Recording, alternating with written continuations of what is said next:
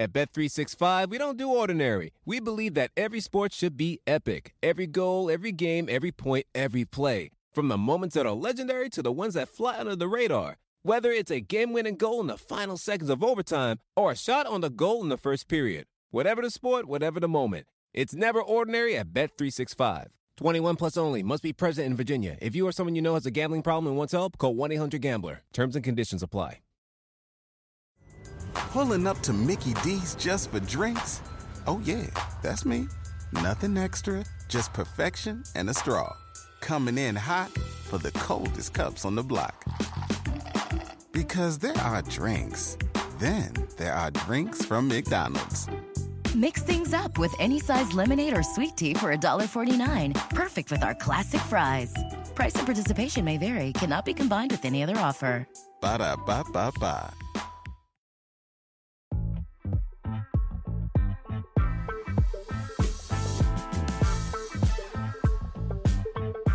Couldn't let Media Day go by without getting the good word from Vincent Goodwill from Yahoo Sports, who, as you can see, is at Bucks Media Day with Giannis Antetokounmpo uh, holding court uh, right above uh, Vinny's left shoulder there. Uh, Vinny, let's get right to it, man. You've heard what everybody had to say. Dame is in the building. Giannis is there. Expectations are sky high. What is your big takeaway from Bucks Media Day? What'd you hear and what'd you process that maybe some other people did not? I don't know if I didn't process if I processed something that other people didn't. I think it was fairly obvious some of the things, especially Giannis coming out and saying, "Hey, it doesn't make financial sense for me to come out and sign an extension right now just because of the function of the CBA." Everybody's looking at it and saying, "Well, hey, since Dame is here, sign the extension now." But there's an eighty million dollar difference between him signing an extension today and doing it in the off season after you have a full postseason playoff run with Damian Lillard and everything else. Maybe it'll be on the heels of a championship. But I do think as much as they were lamenting and talking about what Jrue Holiday meant to their franchise and how much they were going to miss him, they were downright excited that Damian Lillard is here. You know what I mean? Like this was a whole yeah. new energy. I talked to a bunch of people just off to the side and they were talking about just the new energy that's in the building. Not that it was stale for the past four or five years. You can't win a championship and have it be stale, but they were talking about literally just the excitement. Giannis is running around dancing and Damian Lillard looking around and just sort of taking everything all in. Like this is a new building, a new experience for him. You know, just even a couple days before, he barely had time to really process all this stuff, Smith. So I think what you're seeing is like a lot of new energy. What you're going to see, or what what's going to play out, I think is. I wonder what type of start they're going to have because the expectations always were championship, but now it's really championship. Mm-hmm. So this is what I'm curious about because you reference from ESPN and Jim Orzowski and all, all, the ESPN. I'm about to say let's just let's, let's just make it a let's just make it a party. No, I was gonna say though, but when it comes to Giannis's future, because this was very much the Bucks saying, "Hey, we hear you, we see you, we got you." We got Damian Lillard for you. If you're concerned about our commitment to winning the championship, watch this. Is it just a matter of more money to be made later, or is Giannis still kind of sort of in wait and see mode? I guess is it about the results, or was it about the team and the organization being aggressive in pursuit of those championship results? Does that make sense? Yeah, I don't think he's necessarily going to sign an extension or not relative relative to results. I think it's always process related. You know what I mean? Like yeah. you can't sit up somewhere and ask the question about, "Hey, are we committed to winning the championship?" When you've been the best team in the NBA record wise for the last five years and you have a championship to show for it. So I think the process of, hey, some of these guys are getting older. Let's make sure we're augmenting them with younger pieces. And then you go out and get Dame Lillard. You know what I mean? Like it, you go out and get a superstar, but a superstar who's making a lot of money, going to make a lot more money in the next two years as that extension that he has kicks in, which is an affirmation from the front office, from the ownership, as the CBA becomes far more punitive, that we're going to do everything we can within the rules to make sure that we have the best talent possible. It's not quite like LeBron putting that outsized pressure on every organization that he plays on. It's a little more, you know, you get more, you get more honey with, with, you get more flies with honey than you do with vinegar type of thing. but yeah. the pressure is still there. I don't think you play to the results, but I do think you play to the process and make sure. Now think about like this, man. How do you think Giannis' reaction would have been if Dame had gone to Miami? Yeah. No doubt. I mean, would he have viewed that as, hey, hey, we guys did we did everything he could, or the, or management would have said, hey, we weren't on his list. Would he have still viewed that as being good enough, or would he view would he have accepted it? You know, you yeah, don't know. Doesn't doesn't sound like he in that mindset of like, oh, we tried, we did the best we could. Um, so, okay, you mentioned a different energy in the building. Not that it was stale, but a different energy with Dame there and Jrue Holiday out. What's the reaction with Jrue Holiday now landing in Boston of all places? Because I know externally, I like a lot of people immediately vaulted the Bucks to favored status in the Eastern Conference. Then the Celtics said, "Hold on," and Wayne got Jrue Holiday. How do the Bucks see this matchup now? Uh, and how do you see it in terms of who should be favored in the Eastern Conference? Well, I'll tell you this. The last time Jrue Holiday and Damian Lillard met up in a playoff matchup, that was New Orleans, Portland, I want to say in 2018. And that did not go particularly well for Portland. Like Jrue Holiday had the clamps on everybody going on there. So, and after the fact, look, Damian Lillard did come out and say, look, I'm not going to be Jrue Holiday. I think he's the best mm. defensive guard in the league. He would know better than anybody. He knows he's going to have to try a little bit more on defense, but he knows that he's not going to be that guy. Now, for Jrue Holiday's part, someone did say on the podium, Jrue Holiday's going to be giving us hell. Like they all know what this is. You know what I mean? He can switch on virtually everybody. He can guard almost all five positions at his height. And you know that they're going to switch and put Jrue Holiday on Giannis at a point and he's going to, you know, sit under that shoulder and sit and try to, you know, knock the ball away. Like he knows this team better than anybody that could possibly know him.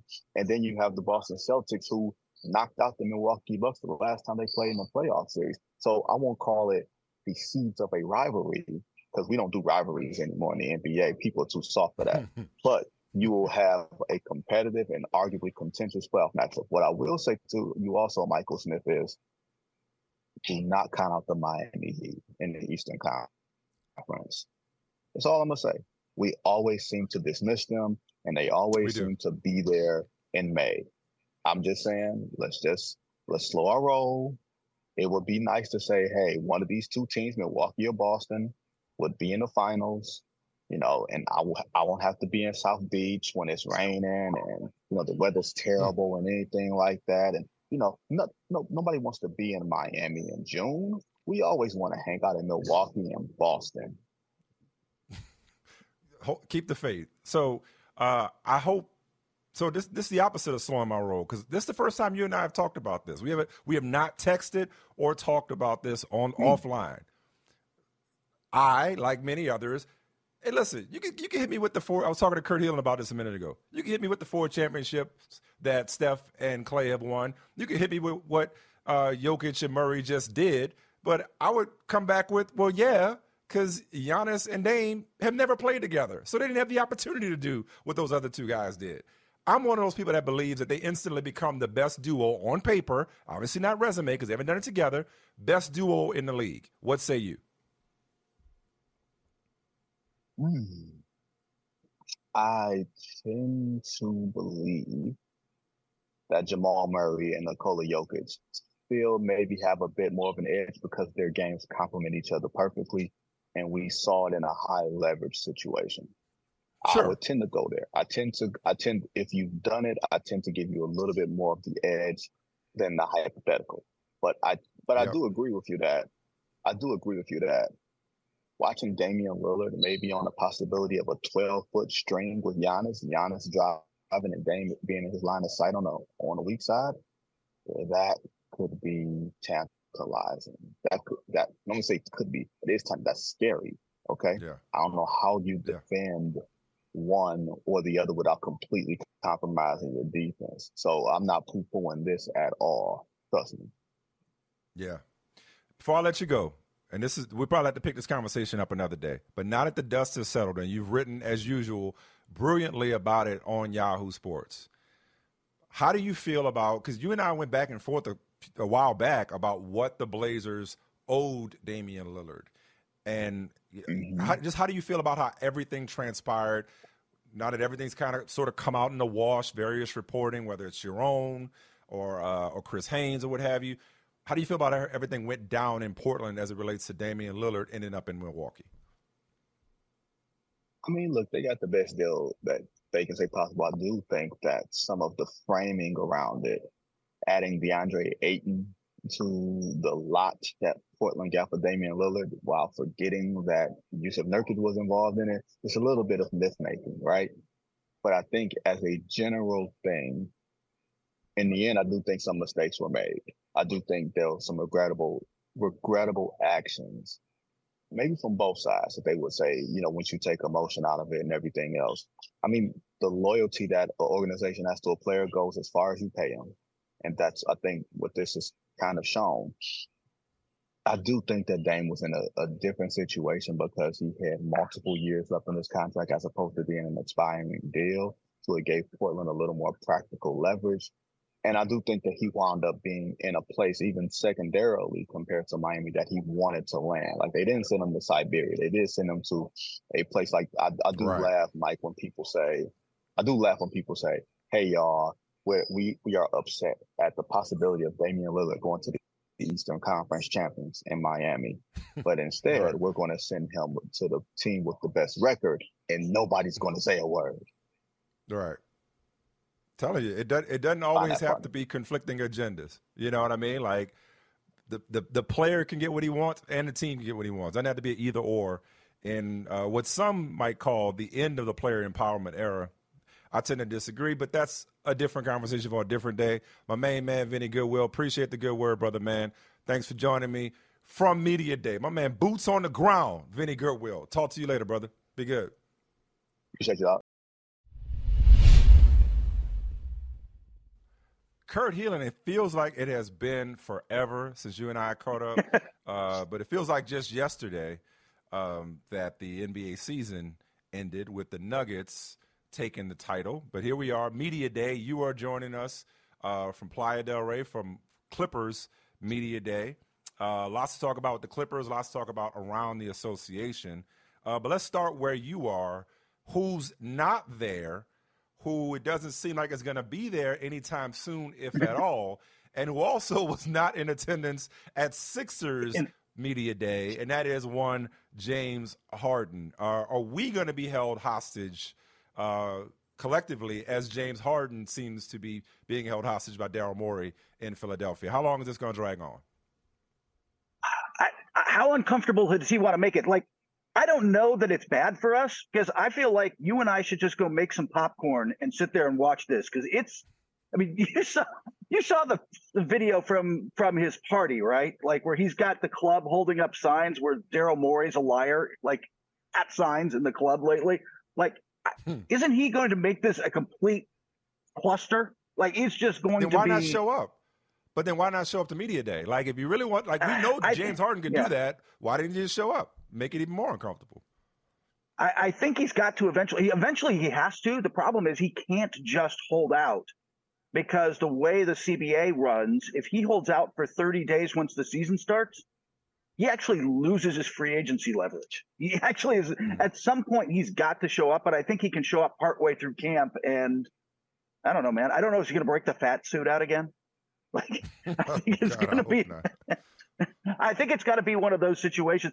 I will tell you that they're not talking about him here, and everybody I've talked to, not just here but like around the league, is like there's just zero traction. Like nobody wants to step into this and take him on right now. So unless Daryl Morey wants to trade him for like a rack of shoot around basketballs, like there's just not an offer. Okay. So either he shows up and plays or he shows up and plays. Yep.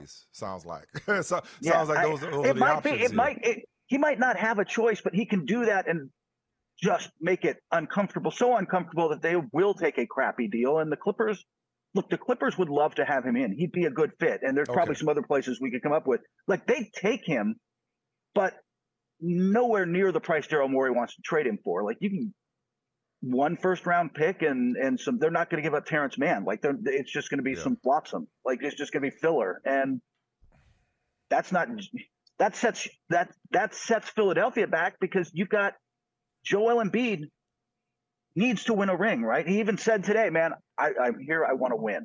I'm I'm this is about winning for me. It's all about winning. If you you can't just like park for a year, right?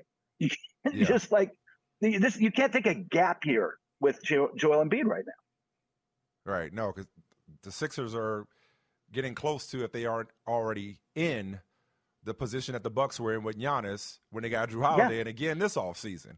Um, but back to Harden for a second.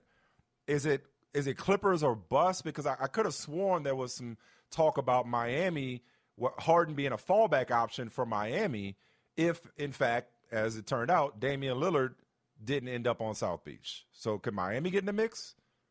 I think they could. I th- I'd be an, that'd be an interesting mix. Like, would uh, what does that trade look like? They're going to have to. You'd have to send Kyle Lowry out to match salaries. Um, mm. Would they put Tyler Herro in there? They've got some other guys that they could throw in. Like, but again, you're going to get lowball. Like, I don't know if they throw Tyler Herro in. Like, why give up Caleb Martin? Caleb Martin looked good in the yeah. finals, right? Like in the playoffs. Like, I don't. Right now, the offers are going to be such it's, crap. It's, Daryl's right. stuck, man. It's like, and it's yeah. I mean, would, would, would you, also, by the way, would you? yeah, part of it. Like, do you want him on your yeah. team, Michael? Do you want him on your I team? I don't want him on. Personally, I don't want James Harden on any of my teams. Not, not yeah. and listen, he's talented, but I don't want to pay him what he's making or be in the same situation at every team. It always ends badly with James Harden. It's going to yeah. end prematurely, as in first round, maybe second round, and it's going to end badly. That no no no ifs ands or buts about yeah. it. So no, I don't want those problems, especially for what he costs. Yeah. Having said that, yeah, Miami it just doesn't feel like the right fit from a culture and a chemistry standpoint. No. Well, so there, yeah, there's some club owners like who, there's some club owners in Miami who can make a killing, but yeah, um, that's fair. But the Clippers, though, yeah, no. but I, I, guess I guess it does make sense for the Clippers. Like if it's going to make sense for anybody, it does for the Clippers, and maybe they know it. Or if they're not I'm, careful, I'm, they end yeah. up like Miami with their tail between their legs, with, like they like Miami did with Damian Lillard, thinking that oh, it's going to be us and nobody else. The the team doesn't have any other leverage. I'm here because of that. Because like my whole preseason series, our whole preseason series is is a thing of like, I, you got to come up with a better name than this, but it's essentially make it or break it, or or do or die, right? Like, I'm, try, I'm trying to come up with an end of the shot clock clock. Like pass or shoot doesn't work. I'm still trying to come up with the right one. But the idea is like for the Clippers, the Clippers, it's now or never, right? Like they've got yeah. to make. You want to extend Paul George, so yes, and I think Miami. That's the one reason it could work because I, I, they're a very much a win now team. Yeah, it's coming Wednesday. Knock on wood. Yeah. Okay. Yeah, so that's works. the idea. It's, don't, it's, don't overthink it. No, now or never. Don't overthink it. Yeah. Don't overthink yeah, it. Okay. Don't overthink it. Yeah, yeah. And that's coming from an overthinker. Don't overthink it. Like, just go with now or never. It works. It works. All it right. Works. So we're gonna. Uh, so the now or never series is going to be just that, though, and and this is Milwaukee. Uh, Milwaukee's on their, uh, you know, Timberwolves, a whole bunch of teams. That's that's part of the reason we're doing it. There's a whole lot of make it, you know, do or die, no, now or never teams this year, and the Clippers are like one A, man. Uh, who's one B? Oh, I don't know. There's so many. Um, Philadelphia's got to be there, though. I mean, we're talking mm-hmm. about them. They're I I've got them later in the summer because I want to see how the Harden or later in the camp because I want to see how Harden plays out. But that clock's ticking with Joel Embiid, isn't it? Yeah, it it definitely is. Yeah. It, it seems like he's gonna he's gonna force the issue sooner rather than later. All right. Um, still got to unpack what's happened, what's transpired over the last few days uh, with Damian Lillard and then with Jrue Holiday. Uh, let's go reverse chronological order because I think when Damian Lillard uh, landed with Giannis in the Bucks, it felt like, well, the Eastern Conference is is Milwaukee's to lose. Appreciate yeah. Jrue Holiday, but they but they upgraded offensively big time with Damian Lillard. Then the Celtics say, okay, we'll raise you and we'll go get Jrue Holiday. So yeah. who you like better, Boston or Milwaukee, as we sit here here and now? I, it's funny. I was texting with somebody this morning and trying to come up. Like I'm torn a little bit, but I'm going to lean Boston. I mean, what Boston did, they had to do because you remember the, the Celtics traded away Marcus Smart this summer to Memphis, where, by the way, I like that fit. Like, that's a good cultural fit. They need a guy like that in the locker room. But trade away Marcus Smart, bring in Kristaps Porzingis. Well, welcome to Damian Lillard pick and roll all day long. No, no offense to Derrick White, who fights hard to get over screens and is a pretty good defender, but I'm going to torture Porzingis in the pick and roll, right? Like I'm going to go at him. Mm. Jrue Holiday helps negate that. He is maybe the best in the league at getting over picks. He is a really physical defender. He is one of the handful of best perimeter defenders in the league. So like yeah. now you've got somebody you, they they had to make a move like this to match up with with Damian Lillard because I'm with you. It was like, oh wow, guess uh, you know it's we're going to be in Milwaukee in June. Now it's like, well, it's really close between those teams, isn't it? I mean, are they both are they both better than Denver now? Uh, you know, it's funny you say that. Are they both better than Denver? The easy answer, and I think the right answer, Kurt, is no, because Denver yeah, has the best player in the world and the best duo in the league based off of what we just witnessed a historic finals yeah. run by Jokic and Murray. But the reason I say it's the easy answer and the simple answer because I was thinking about this whole best duo conversation. Because when it happened, I was like, "Oh, name me a better duo. I'll wait. Name me a better duo than Damian Lillard and Giannis Antetokounmpo. I'll wait." And then everybody come out with the, "Oh, how about the one you know that won four championships in, in, in, Golden State? Or how about the one that just you know put up numbers never before seen in the finals in, in Denver?" It's like, well, okay, sure and maybe they're the better duos because Damian Lillard and the Greek Freak never got a chance to play together. Now that they do, yeah. it's called a projection. It's called a prognostication. Kurt, some of us like to call things before we actually see it, and everybody's saying the same damn thing. Some of us, our minds are blown by two 30 point scorers joining forces and complimenting each other as perfectly as these two guys do. What was your original question? Oh, yeah. by the way, you made, you na- you nailed that point. Giannis and and Lillard mesh like they their games don't get in the way of each other at all. No, right? Like no, Lillard Lillard forces this. By the way, that two man pick and roll, it's like they didn't they ran it some with Middleton when they won the title. That two man like Giannis is a roll guy with Middleton on the weak side. Would Middleton's now yeah. your third best option? Dude, how do you defend that? They, are going to be impossible to stop this year. You, you asked me if they were better than Denver. Um, I mean, look, I'm not taking anything away from the Nuggets. I will, and you and I both, we were yeah. Nuggets guys throughout their entire process, okay? And Yo, and and Jokic guys throughout his entire journey to the top of the mountain. Look, man, Milwaukee. If Giannis isn't hurt, and if it was the fifth, we'd all be drunk, and if my, yeah. you know, the rest. If Giannis isn't hurt, do they lose to Miami again? Maybe, maybe not. You know what I mean? Like, there's a lot of things that went yeah. wrong in that series for yeah. them. So I still think Giannis is in the conversation for best player in the world with apologies oh, yeah. to Nikola Jokic. And you add Damian Lillard with Brook Lopez uh, and Khris Middleton uh, and, and Bobby Portis. I mean, coaching we think will be better. We hope. That's the big unknown in Milwaukee. Yeah, we think we'll be better from a question. That's pro- right. More than talent, I think, is coaching in Milwaukee at this point. Probably, I think the same could be said for Boston.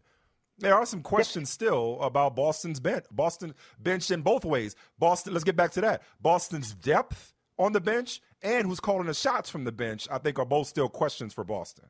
Outstanding question. Absolutely. Look, Boston, I think might have the best six, and I think where Denver falls a little bit is Bruce Brown is gone. Man, that that one stings because he's yeah. he's making the steal at the end of game five. He is so key to them in the playoffs. So that one stings. Um, they, I mean, good for him. He got paid. Everybody kind of thanked him on the way out the door. It wasn't acrimonious, but man, yeah. Um, I think Boston has a great six, but mm.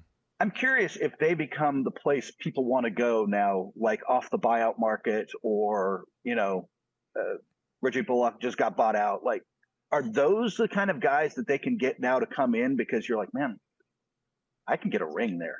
Like more yeah. than the Lakers, more than some of the places that are always draws. Like I think Boston could get some of those guys now because you're right. After those six, after their first six, Horford, I assume, comes off the bench. it's pretty big drop off. Nothing against Payton Pritchard and Sam Hauser and all those guys, but it's pretty big drop off. I mean, listen, you're right that they had to answer. They had to go get a Jrue Holiday, and and and Jrue Holiday is is is a great get for them. I I hate losing Time Lord. I, I really hate Ooh, if you're the Celtics. Yeah. I hate losing Robert Williams. It's like you got to give up something to get something, but that that's you talk about stings like that, that's that's going to yeah, sting. And and I don't love their depth. Even though I know Brad Stevens talked about people that people aren't talking about have impressed them internally, and maybe that depth will develop uh, from within. But it just if they feel really, really top heavy, and I don't like their interior defense as much as I did a couple of days ago. Perimeter defense is better, no. so maybe it won't matter. Porzingis is big. I think you're you're banking a lot on Porzingis and being healthy. And by the way, I, I've kind of wondered this too. I think I put it out there on uh, what X now, not Twitter, whatever we're calling it this week. Um, does Time Lord by the end of the season supplant DeAndre Ayton in Phoenix? I don't, and maybe he doesn't start games. You mean, in, man? You I'd rather Portland? close. I yeah. Does he? Does oh, he I start? mean in Portland. Did I say Phoenix? I mean in Portland. Yeah. yeah. But I might not start games with him, but I might cl- I might rather close games with Robert Williams over hmm. DeAndre Ayton. It'd be hmm. interesting. Yeah. Well, what? Well, speaking of Portland, that is an interesting question. Also, is Portland done? I mean, I, I saw, oh, I saw no. Cronin had some comments about about wanting Malcolm Brogdon uh, to still be a part of this. To, they, they needed his intangibles, uh, veteran leadership for this young roster.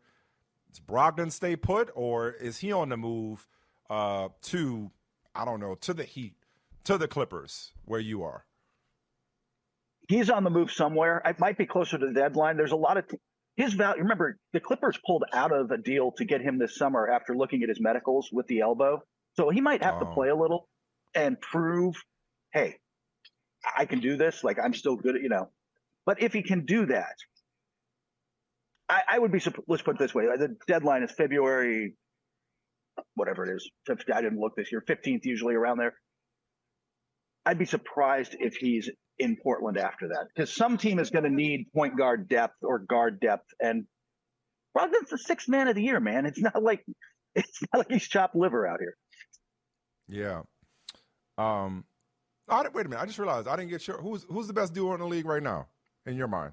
I get, I had my rant. I, I didn't get your vote. Yeah, no, I, I, I would have to go with Dame and Giannis, even though we haven't seen it yet. Just as with all due respect to Jokic and Murray, like I just think that they complement each other so well that it's just I don't know how you stop that duo. So I think that's the best twosome.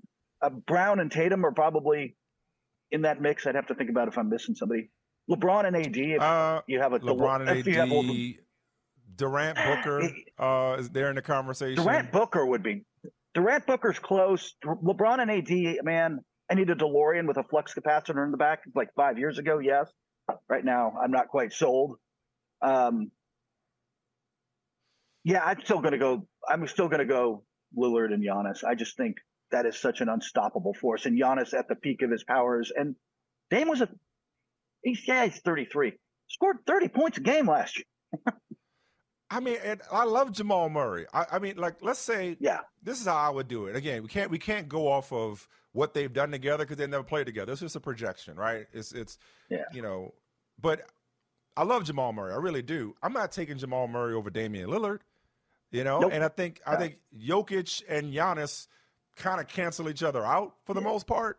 You know, edge it's to close. Jokic yeah. because of what he just did, you know, on the biggest stage, but Giannis got one of those. It's not like we haven't seen Giannis do that. It's not like it wasn't yeah. that it was that long ago where Giannis didn't do in the finals what Jokic just did. Maybe not to the same extent, maybe not in the same way, but Giannis was the de facto best player in the world until Jokic took that mythical crown with his playoff run. I mean, so it's like, but in, in a vacuum, it's not a slam dunk that Jokic is better than Giannis.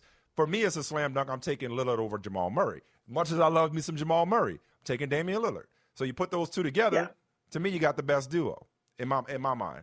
The duo that yeah. you are covering right now, Paul George, Kawhi Leonard, now or never. Yeah. are these how, now or never? I guess with, with that with that duo, How much are they going to play together? Is the question. We know they're good when they do play together. How Yeah. much are they actually going to see the court together? I, I that's the million dollar question. Um, they didn't bring. I mean, that's where Harden or somebody like Brogdon at least helps because Harden, for whatever you want to say about his game and decline and and what's coming, and not wanting to pay him in the future, been durable, been durable over the course course of his career. Played plenty. That's the million dollar question. And by the way, it got asked. It got you know it, it was asked about Kawhi Leonard. Like, hey, even the league's trying to get push, you know, the player participation stuff, trying to get people to play. And after he's like, I don't know what the policy is, and somebody explains it to him, goes, No league policy is going to make me play more or less, man. I want to play. If I can play, I'll play, but it's going to be my body's going to tell me type of thing. I don't know, man. I, I, are they really? I, I just let's put it this way, Michael. I'm off the Clipper bandwagon. I'm just off it. Um, I, I'll, yeah, on paper, sure, but I just as much as I it's on paper, I just don't believe they're going to get there, especially in the West now that with Denver at the top, Phoenix looking like they can challenge them. The Warriors and the Lakers are both in the if our guys are healthy mode, like they're probably better. Like that's I don't think I can lean into the Clippers anymore, man. I did that last year. I'm out. I'm off. I'm off. Yeah, get off that roller coaster. Get off that narcotic, man. Um, last thing, you mentioned you mentioned the Warriors. Like one storyline I'm already tired of, and I blame CP3, who I who I put on for over the years. I'm really tired of this CP3 role uh, conversation about starting, coming off the bench. Like, yeah. bro, you ain't starting. oh, Well, first of all, he may start out of necessity. You know what I mean? If, Well, if, yeah, if some of these older guys miss games, yeah, you know exactly. There's there's Draymond Green, but like that whole conversation about like his role, it's like, yo, you're trying to get what they got four times over. Why was that, or even is that still a, a, a discussion about Chris Paul's role when he's just trying to be along for the ride? When you when you jumping on on their bandwagon, you don't get to take the wheel unless, unless asked No. to do so. And what you need him for, what has hurt them, even the last year when they won the title, the last title victory, they were negative. Their point differential was negative Steph Curry when minutes. Curry was off the floor. Steph it's got to be. minutes, that's you- it. if Chris Paul, even this Chris Paul, whose game has slipped a little, he just makes them better, and, and that's what you need, right? So it's just, yeah, he. I think he's mentally got to get there, and and like you Yeah. said, with Draymond's ankle thing, he's going to miss the first weeks of the season, so that lets you ease into it a little bit. But Sure. I think he's just got to accept it. He's just got to accept it because what are you going to Yeah. do? Bench Looney? You, It would just be a No, shame if this came if, yeah. if this was actually an issue. Like in, in the grand scheme, Yeah. like we're too old for this. That's that's literally we are Yeah. we're too old for this. We're too old to be having a conversation about who starts when it's far more important who closes games. Yeah, and and he's going to close some. It's going to depend on matchups, but at the end of the day, that five man unit for the Warriors is really good, and they just need you to get man come in, play your role, do this. Chris Paul six man of the year votes coming, and just go with Right. it, man. Just just jump in both ways. You are still one of the greatest point guards of all time, regardless of whether Oh or my not you started yeah. for the Golden State Warriors in 2023. What are we talking about? exactly. Uh, it Yeah, is that's- we're always not knocking you a down on- Yeah, he's he's not going in Yeah. on the second ballot at the Hall of Fame now, man. No, no, he's still he's still he's still he's still behind the velvet rope. He's still in the conversation. He's still in the Yeah. club. Appreciate you, brother, man. Thank you so much, Kurt. Enjoy uh, the Now or Never tour. The now or never. Tour. I think I'm leaning into that now. I think that that's what we're Go going to go. with. Yeah. It'll be good. Whatever you you. call it, it'll be great. All right, man. Be good. Take care. Dietz and Watson's been making meats and cheeses the right way since forever. What's that mean? It means never cutting corners, ever. It means cooking, not processing. It means our Virginia brand ham that's cooked to perfection, then twice baked to layer the flavors. It takes more time, but you can taste the difference. We come to work every day to do it the right way, even if it's the hard way. Because if it's not right for us, it's not right for you. Dietz and Watson, it's a family thing since 1939. At Bet365, we don't do ordinary. We believe that every sport should be epic. Every basket, every game, every point, every play. From the moments that are legendary to the ones that fly under the radar. Whether it's a three pointer at the buzzer to tie the game or a player that goes two for two at the foul line. Whatever the sport, whatever the moment. It's never ordinary at Bet365. 21 plus only. Must be present in Virginia. If you or someone you know has a gambling problem and wants help, call 1 800 Gambler. Terms and conditions apply. Pulling up to Mickey D's just for drinks? Oh, yeah, that's me. Nothing extra, just perfection and a straw. Coming in hot for the coldest cups on the block. Because there are drinks, then there are drinks from McDonald's. Mix things up with any size lemonade or sweet tea for $1.49. Perfect with our classic fries. Price and participation may vary, cannot be combined with any other offer. Ba da ba ba ba. Charles, say the Texans had ended up with the first overall pick of the 2023 NFL draft. Would they have for sure taken CJ Stroud or would they have taken Bryce Young like the Panthers did at number one? Well, they're going to tell you they would have taken Stroud. right. you know? Right. He was I mean, always their guy. yeah, of course. Right. I mean, and and through the first four weeks of the season, you know, there's credence to that being the argument. I who knows? I mean, look, I, I can tell you this: they had a high grade on on Bryce Young. There's zero question about that, and I think they felt like yeah. uh, either of those players landing in their laps at number two would have been um, absolutely fine with them. But I do think, eh, you know, given what CJ Stroud has done through the first four games of the season, um, they've got their guy. They've got the, yeah. you know, perfection. They really, they, yeah, they exactly what they were looking at. You know, uh, at that number yeah. two pick. You know, being a franchise changer, someone who could make them viable um, in the AFC South immediately. That's what Stroud's been. I, I I think it's stunning the start he's off to. I did not expect this. Yeah. I live here. I saw him in the preseason, and yep. I did not see this coming. Well, I will say I will. I won't. I won't pat myself on the back. I will rub my back ever so slightly. I thought he could be the best of the big three, just mm-hmm. based on the passer that he was. He was the most prototypical as much sure. as a pocket passer, a traditional big arm pocket passer remains the prototype in the modern NFL. One would argue that Anthony Richardson is more the modern prototype than CJ Stroud. But nonetheless, I thought Stroud, because of his pedigree and his performance combined with his measurables, could be the best of the three. But I never imagined that he'd be off to one of the best starts in NFL history, especially given all the narratives that worked against him. In no particular order. Um, Ohio, Ohio State. How many good quarterbacks have come out of Ohio State? Right. Uh, his offensive line in Houston, which has been banged up all season, yep. no weapons to speak of, especially compared to what he had at Ohio State. Uh, not a runner. And as you uh, addressed in your latest for Yahoo Sports, the good old S2 test. He had so many narratives working against him coming into the season you and I, uh, not only were we wrong, everybody but the Texans was wrong about C.J. Stroud. It seems like.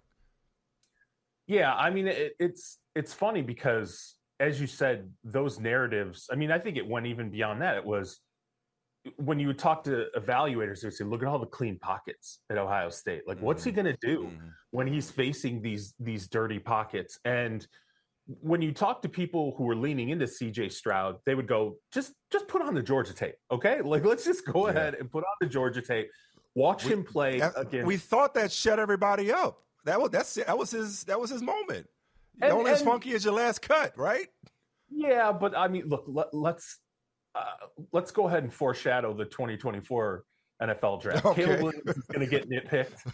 Okay, Caleb right, Williams is, is going to have people talking about his clean pockets and you know, yeah. there's he's too short. Drake, yeah, Drake Maye. I mean, every, every, all these quarterbacks, the you know yeah. Brock Bowers, the you know all everything tight end at Georgia is too short. And I mean, all these players, yeah. they're going to get negged, right? They're all going to get negged as we get into the draft process. C.J. Stroud was no different. I think for me though, what really um, changed the narrative for CJ Stroud in that draft process was when that S2 information came out, right?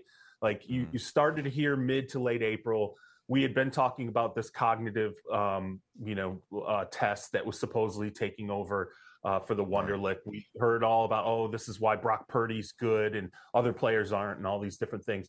And then Stroud, this percentage, to the percentile gets leaked out there, the alleged 18th percentile Um, whereas I think Bryce Young was like 98th percentile, right?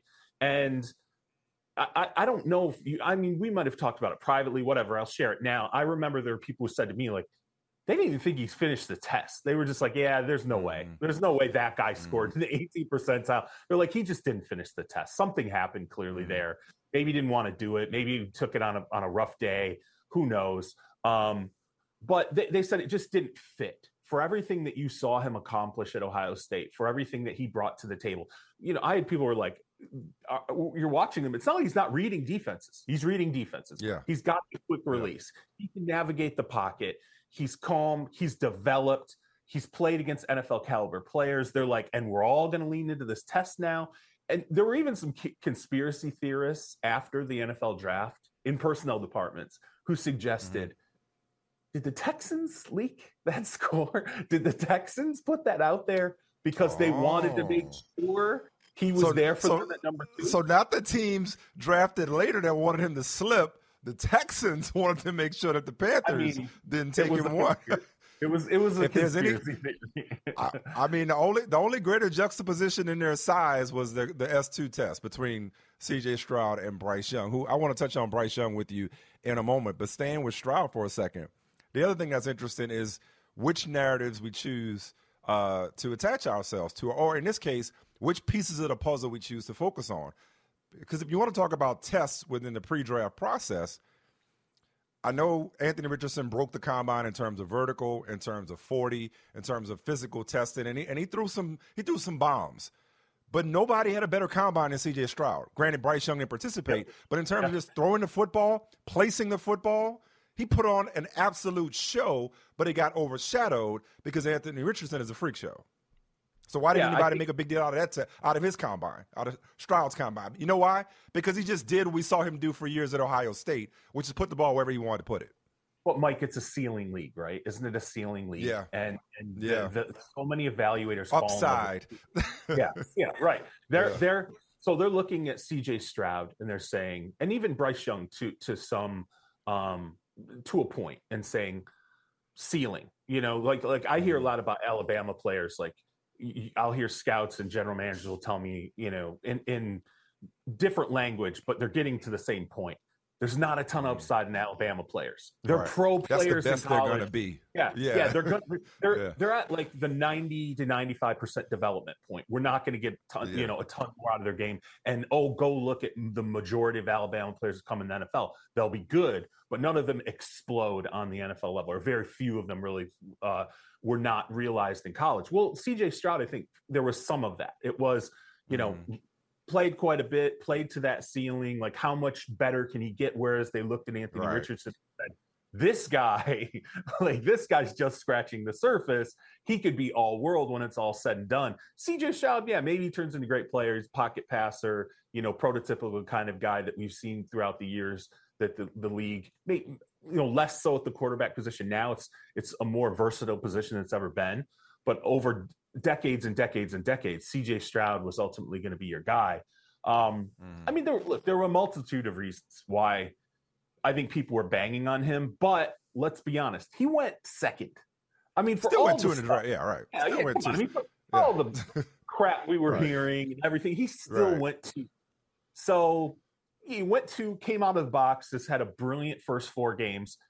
And, you know, that's the player that gets drafted second overall. I think the the juxtaposition now is just that when we talked about that S2 score, which clearly I think now we can say was probably blown out of proportion, the ranking was well, Bryce Young's at the top and Anthony Richardson was second and CJ Stroud was third. And then now we're just flipping it.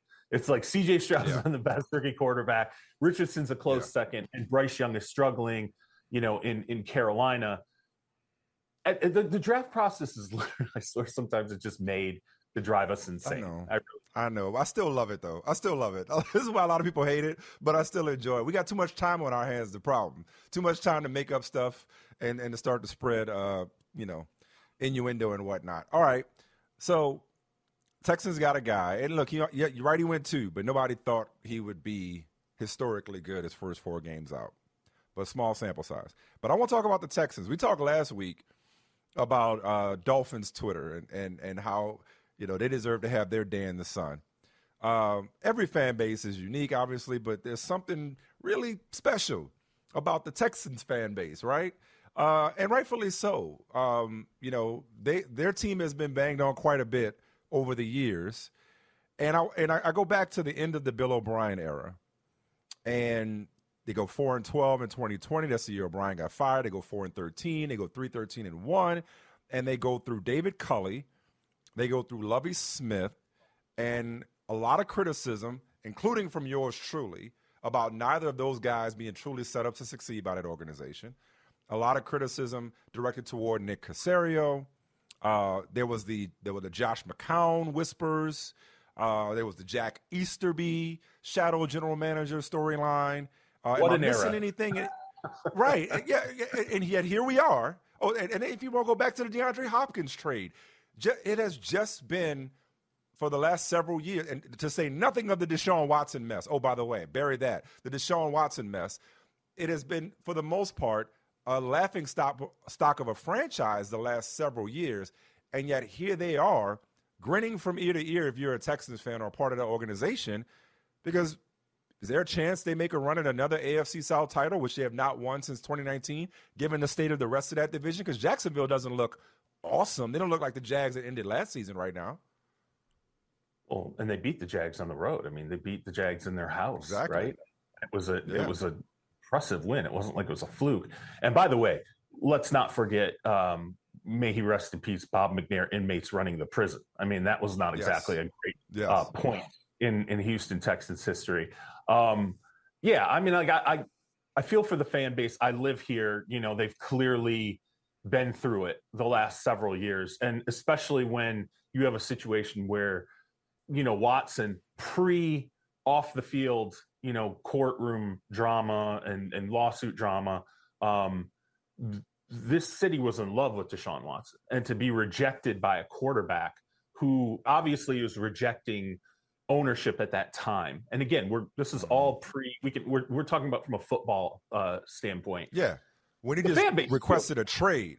Right, this is right. pre sexual assault allegations. He requested Right. a trade and sat out an entire season. entire season. Yeah, and, yeah, Yeah. and the, and and you so you have a fan base that feels rejected, you know, because they Mhm. like anyone they want they want to be accepted. They want to, you know part of the reason why Detroit loves Dan Campbell is because Detroit feels like Dan Campbell loves them. That's what that's what some fan bases want from their football team. So I think they went through it from that standpoint, feeling like we can't get out of our own way. We had a good thing going here, and it all fell apart in the worst possible way. So for it to turn around like this in fairly quick fashion, okay, like I mean, when and you they got oh, and I forgot. Not only did they hit on C.J. Stroud, like DeMeco Ryans' homecoming team that Yeah. drafted him looked Right. like they got a pretty damn head coach. They cycled through head coaches.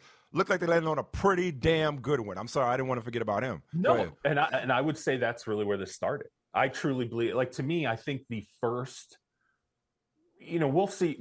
Like, let's get through a, a larger portion of Nick Caserio's tenure because now it feels like it's going in the right place as from a general manager perspective. But we saw them make decisions with the head coaching spot where we're like, what the hell are they doing? When they went and got DeMeco Ryans, you felt, I think, based on our private conversations, I felt, I think people across the league said, hey, they made the right choice here. They Yeah. went and got Yeah. a coach that uh, league wide is respected, connects to the roots of the program, brings a mentality to the table that, by the way, as much as we're talking about CJ Stroud, go and watch, okay? Watch Sunday's game defensively against the Pittsburgh Mhm. Steelers. Like Man, they they're fly playing football. like- yes, They play like San Francisco. they are playing like they're on fire. Like they're they Yeah. are the, just the absolute physical mentality. It it Yeah. reminds me of what Robert Saleh sticks into the Jets, right? His his passion, his emotion, just the, his ability to get guys up defensively to go. You're seeing that in Houston now. But I do think, you know, as much as we want to talk about Stroud, um, Will Anderson, a number of the, you know, things that they've done right. Will Stroud Anderson. telling them to Stroud telling them draft Tank Dell. Like I worked Yeah. out with this dude. Yeah. He's a player, and you know you're Yeah. like 165 pound wide receiver, and then look. But it really started, I think, with Ryans and getting getting back to the fundamentals of what at one point was great about the the Houston Texans, and Ryans really stands for that. If you were drafting right now, having said all that, today, small sample Mm-hmm. size, even smaller for Richardson because he's been hurt. You're taking Richardson or Stroud first between those two guys. I'm going to take Richardson. I can't. I. Yeah. I mean, like I can't. You're just like, you're just like the outside. Like, you're, no, you're just okay, talking no, about a okay, ceiling Mike- league. But Mike, Mike, Mike, Mike, the the difference though is that I've seen him in the NFL. I'm not. Yeah. I'm not betting on That's an true. unknown commodity coming out of Florida that I haven't seen stepped on step on an NFL field. For me, Right. what now? If you had asked me this before we kicked off in Week One, I would have had a hard time answering either. I'd have been like, "Can I have Bryce Young?" Like, "Please, like, why do I got to take one of these other two guys? I really want Yeah. Bryce Young." But now that I've seen them all on an NFL field and I've seen them navigate with things break, things going wrong, Mhm. right? You, now I know what Stroud looks like when neither of his offensive tackles plays, right? And that line's jacked up. Mhm. Now I know know what Bryce Young looks like when his offensive line's jacked up. Yeah. And now You know what? Richardson can actually throw. Like, Yeah, like all the talk yeah, about Richardson him being so throw. raw. Yeah. I, I'm just Yeah. telling you one of one of the, and I told you this before, I, and I'm going to bring this up throughout Richardson's career. When I talked to a general Okay. manager, and we, we were we were coming in the season, it was literally right the kickoff week, and I said uh, we were talking about the quarterbacks, and I asked them about Richardson, and I told them about all these people who told me you can't make that guy a top five pick because he's got to play right away, and Right, you can't be for right. organization.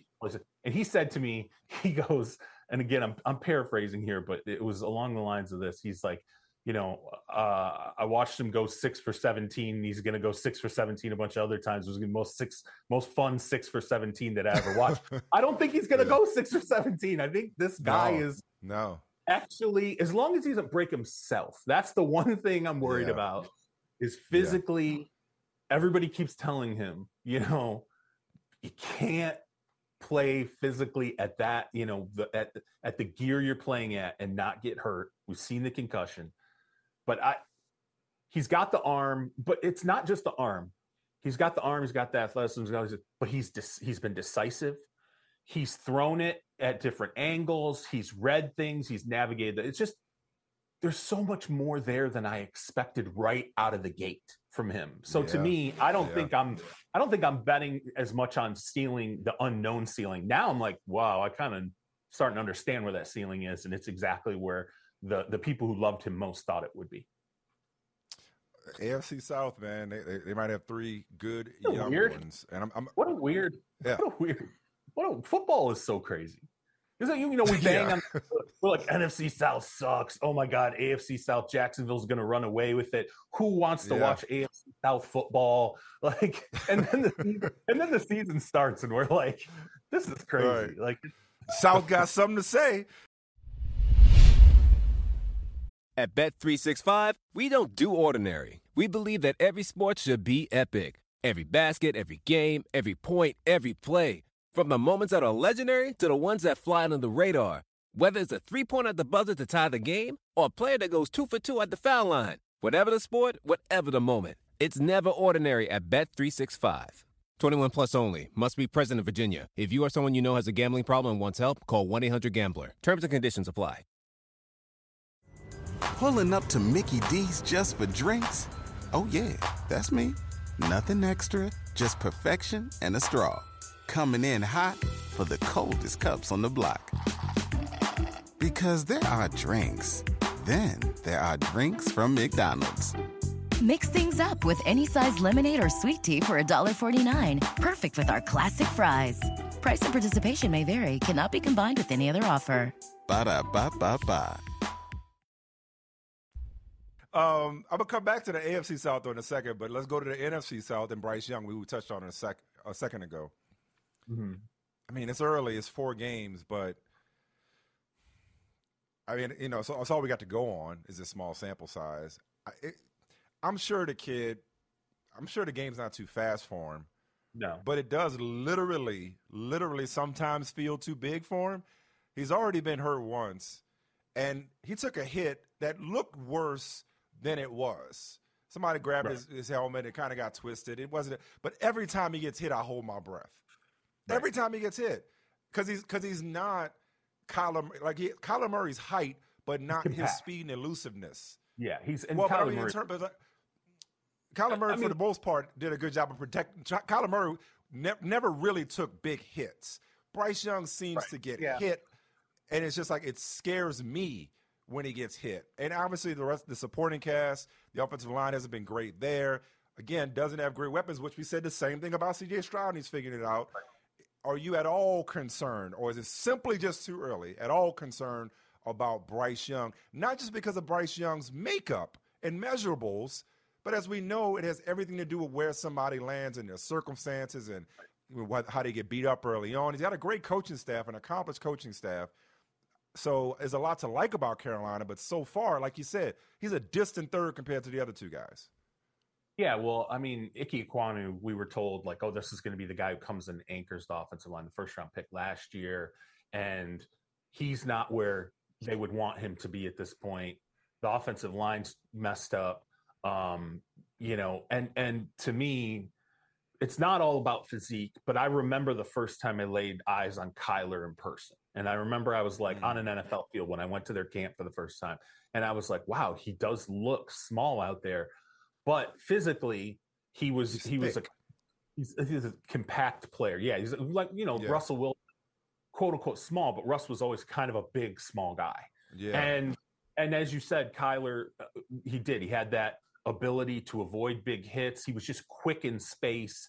There were things where you're like, okay, I can see he can avoid some of these hits. Whereas Bryce, I don't know if that's the case yet. He's he's thin in a way that when you see him in person, you're like, oh, he is. When you see him out mm. there on the field, you're like, if that guy gets hit a lot, you could see injuries coming into play. But again, this goes back to clean pockets, right? Everybody complains clean pockets, clean pockets, clean pockets. Alabama, a lot of clean pockets to be had. Alabama, a lot of guys who run open, you know, in their routes. Like when it was like when everyone was evaluating Tua, they're like, I don't know how to evaluate this guy. Every receiver he has is five yards open when he throws his ball to him. So what the hell am I supposed to make out of this film? Um, and and for the most part, he's playing with clean pockets, although he takes these massive hits because he puts himself in these situations. But Alabama, that that evaluation, I think, is still the same for Bryce um, in in terms of you all, the NFL rookie quarterback experience is all about what you make right that is going wrong. Okay. Brock Purdy, great example. One of the greatest things that Brock Purdy has done in San Francisco from the second he got the job was making wrong go right. Okay. Mm. And people would say to me, huh, well, you know, Iowa State was not always a lot of clean pockets of Iowa State. You know, there was not, you know, he, he dealt with wrong on the college level and often made it right and raised the level of that team. Um, so, you know, you look at Bryce and you're like, how often did he have to make wrong right? It doesn't mean he's not still the player we thought. It doesn't mean yeah. not going to hold up physically, but you don't want him to go into a situation, as you said, where the surrounding skill position pieces lower third, right? The offensive line clearly lower third right now, and it has impacted um, his level of play at this point in the season. I'll just say it's four games in, right? Disclaimer for all these guys: it's four games yeah. in. Who knows how we're going to feel right. in another thirteen? Four games, four games, four games, four games. Okay. Um, does the same thing apply? Now this is different, but but, but use that but use that four game thing against you. Um, back to the AFC South, the fourth AFC South team, the Tennessee Titans, became the second team to hold the Cincinnati Bengals to three points this season. I don't really want to talk about the Titans or disrespect. What's wrong with the Bengals? Just four games, or have they lost the benefit of the doubt? Because it, it feels like something's broken with that team, and I don't know that they even know what it is. I don't think Burrow's healthy. I don't care what anybody says. Just, I don't. I think yeah. he's. I think he is not right physically at all. And I don't think you pull a calf muscle the way that he did, sit out the amount of time you do in the preseason, potentially re aggravate it. And again, they're kind of playing games with like how bad that really is. And, you know, no one's ever, you and I have covered the league forever. No one ever tells you how bad it really is until February. until we're yeah, you know, right. until the book comes like, out. yeah, yeah, until the book comes out, or we're at the combine or the owners' meeting, someone's like, yeah. "Hey, you know, You know he had a torn calf all year, Yeah, right? Yeah, like, oh, yeah, yeah. No, I'll never, I'll never so much for forget that injury report. I'll never forget sitting at the bar um, with someone from the Patriots, and you know we're sitting there, and and he just says to me, "Yeah, you know Tom Brady's shoulder was completely destroyed the whole season," and I was like, "He was never on the injury report the entire." I was like, "So clearly, I would not know that." I think there is Yeah. some of that play right now with the Bengals and Burrow, and me, I take my cues from Ja'Marr Chase. Ja'Marr Chase is Yeah. indicating Burrow's not where he Right. needs to be. It'll He get told there. him to You sit out. yeah, Yeah. yeah, He, he did till what week five, right? Like he's Yeah. that's also concerning when a wide receiver who's clearly as tight with Burrow as Ja'Marr Chase is comes out in the preseason and says, "We, you know, go ahead and sit out until week five. I'm like, it's a specific number, and like, what do you know? And like, it raises all but, but kinds not but not not that the devil needs an advocate, but I'm a, I'm a, I'm a, I'm gonna give you one anyway. All right, like look, man, is it three points twice in four games unhealthy though? Like, is that the only Yeah. issue? I mean, they, they they're not they Well- can't protect him. Is that the No. only? Is it is he is it that bad? You know, like Off, offensive that line's not playing compromised? well, right? They're not running the, you Yeah. know, they're not running the football. I mean, there were times people Yeah. forget that when Cincinnati was really clicking, when they were max level Cincinnati, Mixon was running the Mhm. ball well, offensive line was playing Mhm. well, um, everyone was healthy, Chase was healthy, Tee Higgins was healthy. Tee Higgins not healthy now. You know, I mean, you had Yeah. every you know Boyd, everything was clicking, well oiled, right? And um, now the quarterback's not healthy. The offensive line's not playing well. You're not running the football. Your number two wide receiver's banged up. I mean, what do we what do we expect at this point? Like it doesn't now. I expect more than three points. I'm not going to lie about that. And yeah, I that's expect an offense that's more uh, a little more open than it is right now. It just feels very conservative, feels very close in. We're not seeing a lot of the deep stuff. We're not seeing a lot of the big splash plays that they um, became their bread and butter. Uh, you know, when they're playing at their highest level, but I, I just keep drawing the line back to Burrow. I don't think he's where he needs to be for them to, to, yeah. you know, play the way that they have in the past. And, and if and if we're looking for more explanations, they also haven't had a favorable schedule in terms of opponents. Yeah. Browns defense is good. Ravens division opponent, they're always you know good on defense. Rams know this team well. Obviously, they're competitive on defense, and the Titans, especially against the run and up front, Titans are pretty solid. Not that that's an excuse, but you know maybe it's maybe it's four games, but it's it's getting late early, as uh, as they say. Um, you know, one in three holes aren't easy to dig your way out of when your quarterback is clearly compromised. Okay. Um, last week we spent a lot of time talking about uh, the Bears, and you wrote about uh, the convergence of winless teams uh, and the history of 0 and 4 teams receiving the number one overall pick since those Houston Texans back in 02 were awarded the number one overall pick. More than 70% of the number one overall picks have gone to 0 and 4 teams. Mm-hmm. So now here the Chicago Bears sit with both picks attached to 0 and 4 teams, their own, and the Carolina Panthers. Plot twist though. Justin Fields looked like who we thought Justin Fields would, would look like against against the Broncos. So do we do we pump the Caleb Williams to Chicago, Justin Fields to elsewhere talk after his performance against the Broncos defense that gave up 70 points last week? Or is Caleb Williams still in play for one of those top two picks? Or do the Bears, I, I, I- where's this all going now that the Bears have the inside track? They got two lottery balls, so to speak. They got the inside track on the number one pick. Where's this going? How many more times can the Bears play the Denver Broncos defense?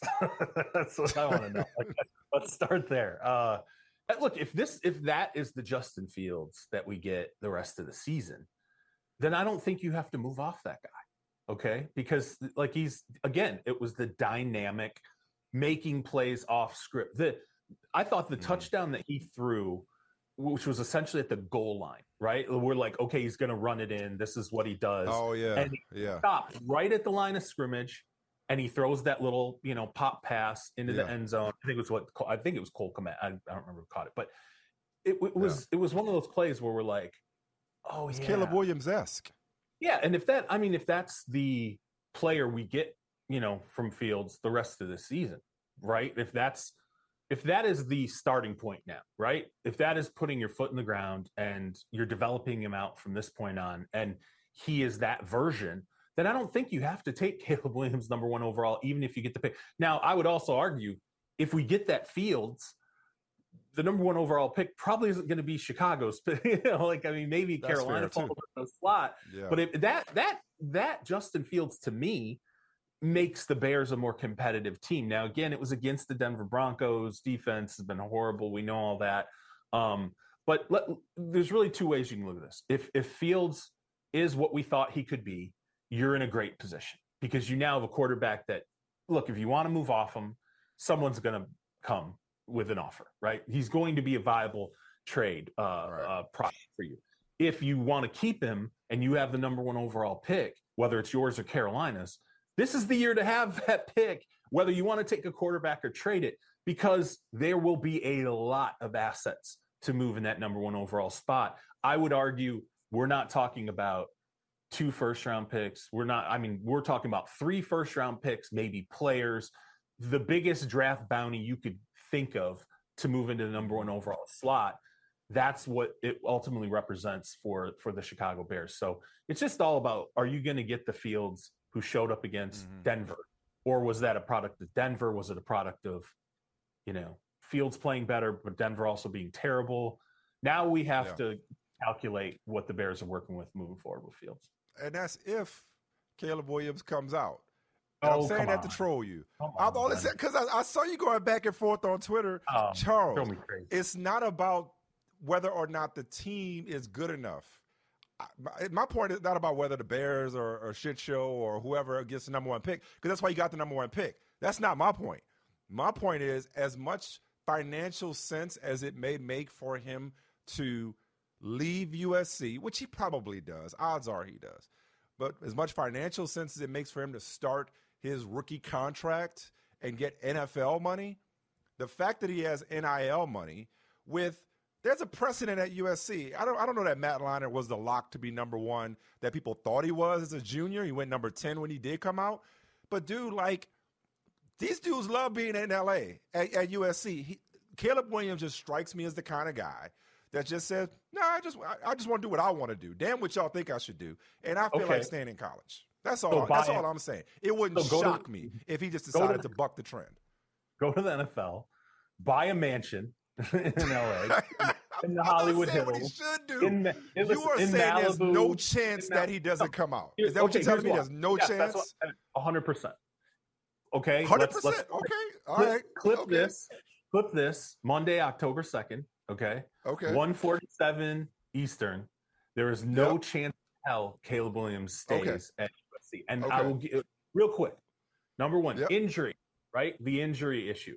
He could go Yes. back. I don't care. I don't care what your insurance policy looks like. It's it, the magnitude of risk with an injury is insane. Number two, NIL money.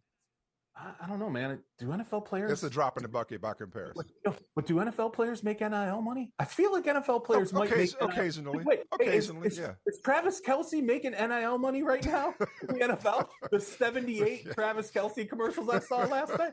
Pretty sure NFL players make Yeah. that NIL money, right? Okay. Number three, number three, your free agency clock starts earlier, right? Mhm. Number four, number four, you're not playing what is essentially, other than that NIL money, free football, and you don't have to go to class. You don't have to do all this other stuff. You could take You know, ballroom don't- dancing. You don't, you don't have to walk around campus. You don't have to do like as much as he might like LA and the USC experience. Trust me, Mhm. he will like the NFL more. Okay, he will. I No can promise. Okay. The, ho- the All right. hotels are better. The cars are better.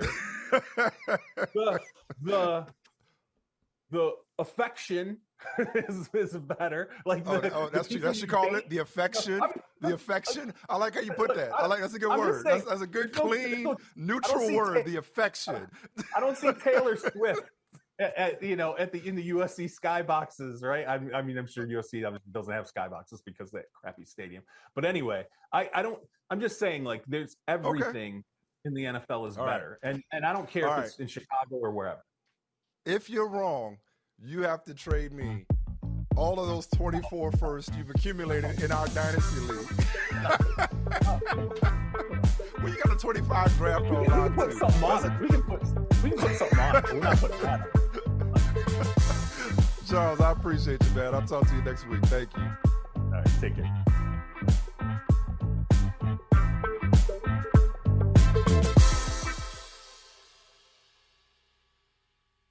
At Bet365, we don't do ordinary. We believe that every sport should be epic. Every goal, every game, every point, every play. From the moments that are legendary to the ones that fly under the radar. Whether it's a game-winning goal in the final seconds of overtime or a shot on the goal in the first period. Whatever the sport, whatever the moment. It's never ordinary at Bet365. 21 plus only. Must be present in Virginia. If you or someone you know has a gambling problem and wants help, call 1-800-GAMBLER. Terms and conditions apply. Pulling up to Mickey D's just for drinks? Oh yeah, that's me. Nothing extra, just perfection and a straw. Coming in hot for the coldest cups on the block. Because there are drinks. Then there are drinks from McDonald's. Mix things up with any size lemonade or sweet tea for $1.49. Perfect with our classic fries. Price and participation may vary, cannot be combined with any other offer. Ba da ba ba ba.